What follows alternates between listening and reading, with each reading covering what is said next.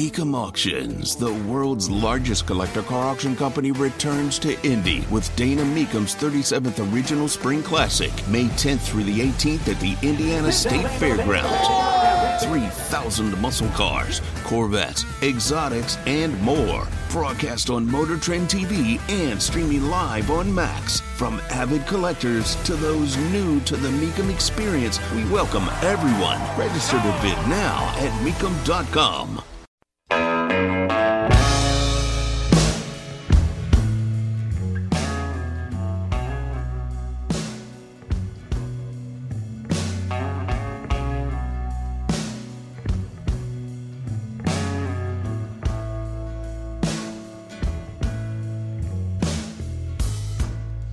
Representative Ocasio Cortez getting pressed on why she doesn't talk about the border. Why hasn't she visited the border under uh, Joe Biden? And her answer is, well, the, the issue is right here in New York. We've got a migrant crisis right here in New York. The crisis is in our own backyard. No, I'm sorry. That was that was good effort, though, Representative Ocasio Cortez. The reason you don't go to the border is that you never cared about the border. You never cared about brown kids. Representative Alexandria Ocasio Cortez does not care, nor has she ever cared about brown children. Quote me. These are the facts. If you can go to the border and cry when Donald Trump is president and not do it when Joe Biden is president, when the same policies, if not harsher policies, are enacted, then you never actually cared in the first place. It never mattered to you. If it mattered to you, you would do it whether people were watching or not. It would matter whether people were giving you accolades or not. It would matter whether there was press or not. You don't you don't care about brown children. Say it. Alexandria Ocasio Cortez does not care about brown children. And I'll go a step further. It is very obvious that she is willing to use brown children as nothing more than a uh, political piece to getting reelected. She doesn't actually care, in case you were curious. Ha- I- I- I'm not happy to say it but I'm certainly not going to be uh, told that I, that it can't be said. New York has a problem with, with immigration. No, America has a problem with immigration. We keep thinking it's Texas's problem, it's New York's problem, it's California's problem, wherever we're, uh, DC's problem. It is our problem.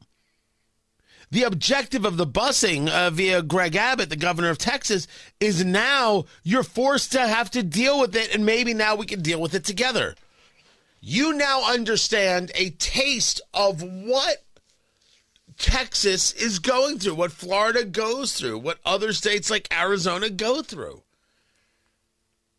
Maybe now we can do something about it. Maybe now we can actually get some policy going. I don't care if it happens in an election season, I just need it to happen. But don't ever forget that Representative Ocasio Cortez does not care. She only cares about the politics. It's all she ever cares about. Nothing more, nothing less. The popcorn moment. Let's go, let's go, let's go. It's a story you need to hear to believe. Then grab your popcorn because there is more. Oh, I've got a host of things.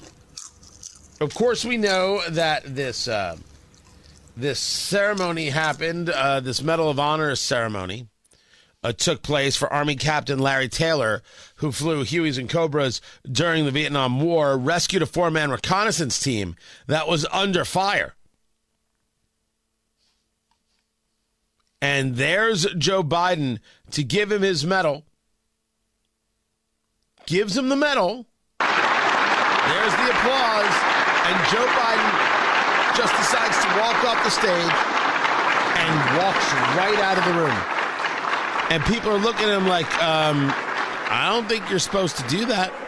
This photographer is like, what in the world? This other woman's like, that guy just left. That guy just left. Yeah, Joe Biden didn't know he was supposed to stay because Joe Biden is not okay. Peter Doocy asking questions to Karine Jean Pierre. Oh, it's uncomfortable.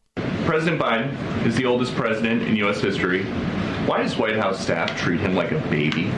No one treats the President of the United States, the Commander in Chief, uh, like a baby. So there's this book that says That's ridiculous. When It's staff a ridiculous back claim. what sounded like a call for regime change in Russia, the president, uh, quote, rather than owning his failure, he fumed to friends about how he was treated like a toddler. Was John Kennedy ever babied like that? So look, uh, I'll say this: um, there's going to be a range, always a range of books uh, that are uh, about every administration, as you know.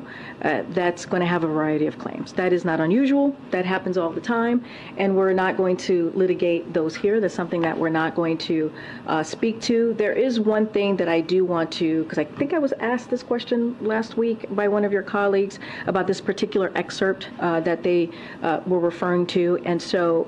I'll say this, you know, we did see the excerpt, excerpt the context uh, of the excerpt, and it seemed to be making the opposite overall point about how the value of his experience and wisdom resulted in rallying the free world against authoritarianism, which is important. We have seen this, you all have seen this, and passage of the most historic agenda in recent history.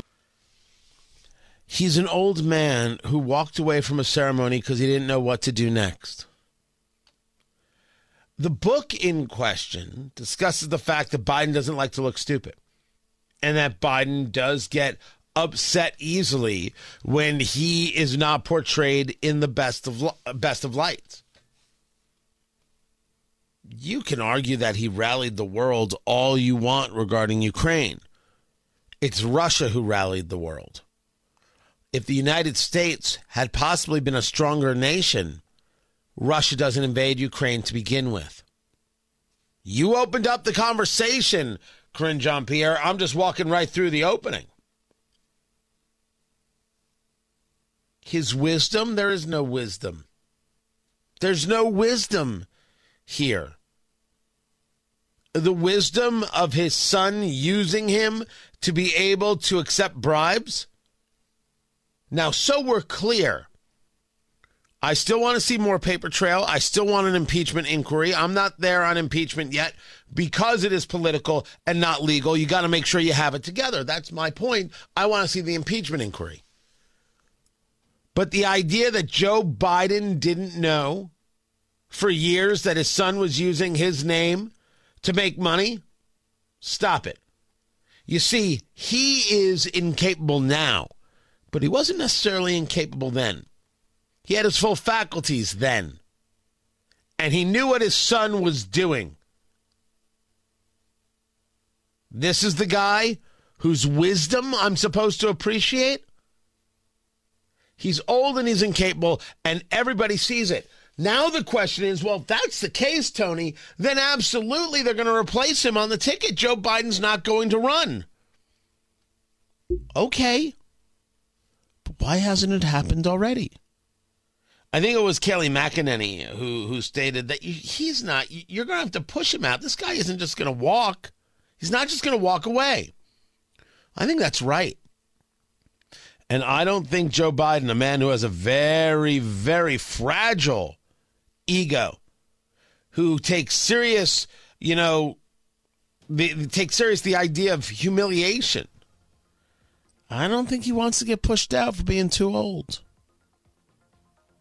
We'll see.